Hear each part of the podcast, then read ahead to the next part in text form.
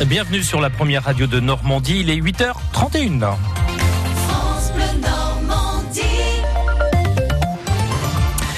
Didier Charpin, un procès inédit en France. Il se tiendra aujourd'hui à Montreuil, en région parisienne. Une mère de famille réclame dédommagement à l'État parce qu'elle a dû déménager à cause de la pollution atmosphérique. Prénommée Farida, elle invoque les conséquences sur sa santé et celle de sa fille.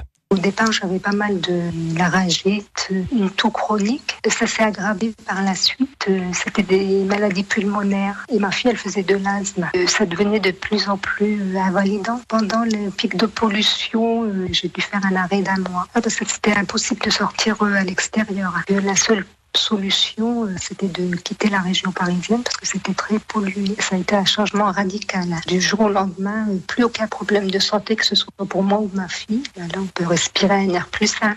À Lyon, une première nuit en garde à vue pour un homme de 24 ans interpellé hier matin, soupçonné d'avoir fabriqué l'engin explosif qui a fait plusieurs blessés vendredi dernier. Les enquêteurs l'ont identifié en retraçant ses achats sur Internet. Ce suspect n'a pas d'antécédent judiciaire. Autre enquête dans l'Orne après la découverte du corps d'une femme de 70 ans retrouvée morte à son domicile de La Ferté-Massé dimanche soir après une alerte donnée par l'infirmière qui s'occupait d'elle au quotidien de Loane Lejeune. Seule l'infirmière rendait régulièrement visite à la victime qui vivait seule, indique le procureur d'Argentan, même de manière assez isolée. Hugues de Philly s'est rendu sur place dès dimanche soir quand le corps a été découvert par les gendarmes, caché dans une armoire dans la chambre à coucher. Il portait des traces de coups à la tête, précise le procureur, mais il est trop tôt pour indiquer si ces coups ont entraîné la mort. L'autopsie l'établira avec précision, elle doit être pratiquée ce matin. Ce qu'on sait en revanche, selon les premières constatations du légiste, c'est que la mort remonterait à la nuit de samedi à dimanche. Le procureur a chargé les gendarmes de la compagnie de Domfront et ceux de la section de recherche de Caen de l'enquête. Pour l'heure, aucune piste n'est écartée. Mais a priori, rien ne permet de penser que la personne ait pu être victime d'un vol. Les turbulences chez les Républicains, grands perdants des européennes. Réunion de crise hier soir. Leur président, Laurent Wauquiez, a proposé d'attendre la rentrée pour tenir des états généraux sans attendre. Pascal Elisard, lui, a choisi hier de démissionner de sa fonction de président Les Républicains dans le Calvados. 2 secteurs de Caen seront en zone rouge le 6 juin. Le mémorial et surtout une partie du centre-ville en raison du déjeuner de Donald Trump à la préfecture. Les barrages seront installés dès 6h du matin. Carte détaillée, info pratique en ligne sur FranceBleu.fr. Et à 9 jours du 75e anniversaire du débarquement, nous continuons notre série thématique Le vrai du faux pour décrypter certaines légendes liées aux D-Day. Aujourd'hui, direction la baie du Mont-Saint-Michel avec vous, Carole-Louis Pierre Coquelin. D-Day. Ici, Londres.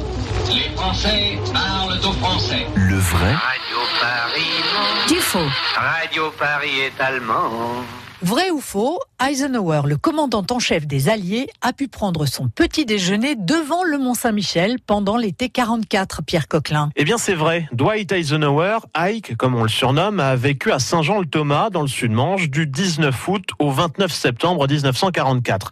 Il habitait sur le plateau de Champeau, la villa Montgomery, ça ne s'invente pas le maréchal britannique, mais une référence aux seigneurs qui ont bâti la maison au XVIe siècle. De sa terrasse, le panorama est exceptionnel. La le mont, Tomblaine, Eisenhower est vraiment sous le charme. Il fait venir son personnel, un bataillon de maîtres d'hôtel, d'assistants cuisiniers, de valets de chambre, de chauffeurs, de tailleurs et même un vacher pour s'occuper de ses 2 vaches, Marie-Belle et Lula Belle.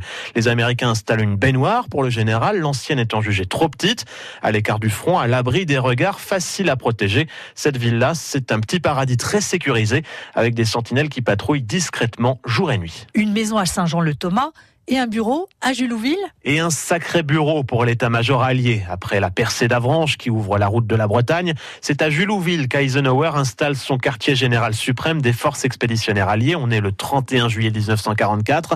Le château de la Mare et son parc, autrefois terrain de jeu des colonies de vacances des petits franciliens, devient une fourmilière militaire. 400 officiers et 7000 soldats y campent dans des baraquements et des tentes. Ike est quant à lui dans une roulotte à l'écart du château. Une centrale téléphonique téléphonique est mise en place, à deux pas d'un terrain d'aviation et un balai incessant des avions de renseignement. C'est de là que les grandes manœuvres se décident, notamment l'opération Market Garden, opération majoritairement aéroportée pour s'emparer des ponts sur le Rhin aux Pays-Bas et foncer vers l'Allemagne. Fin septembre 1944, Eisenhower et l'état-major allié quittent Jullouville pour la région parisienne. Dans la commune du Sud-Manche, un monument de pierre et de marbre vient rappeler cette présence américaine. D-Day. Fake news. Le vrai du faux du jour J. À réécouter sur FranceBleu.fr. Avec ce matin, Carole-Louis et Pierre Coquelin. Demain, une autre question. Des statues de bronze réquisitionnées pour fabriquer des armes. Vrai ou faux? Réponse demain à la même heure.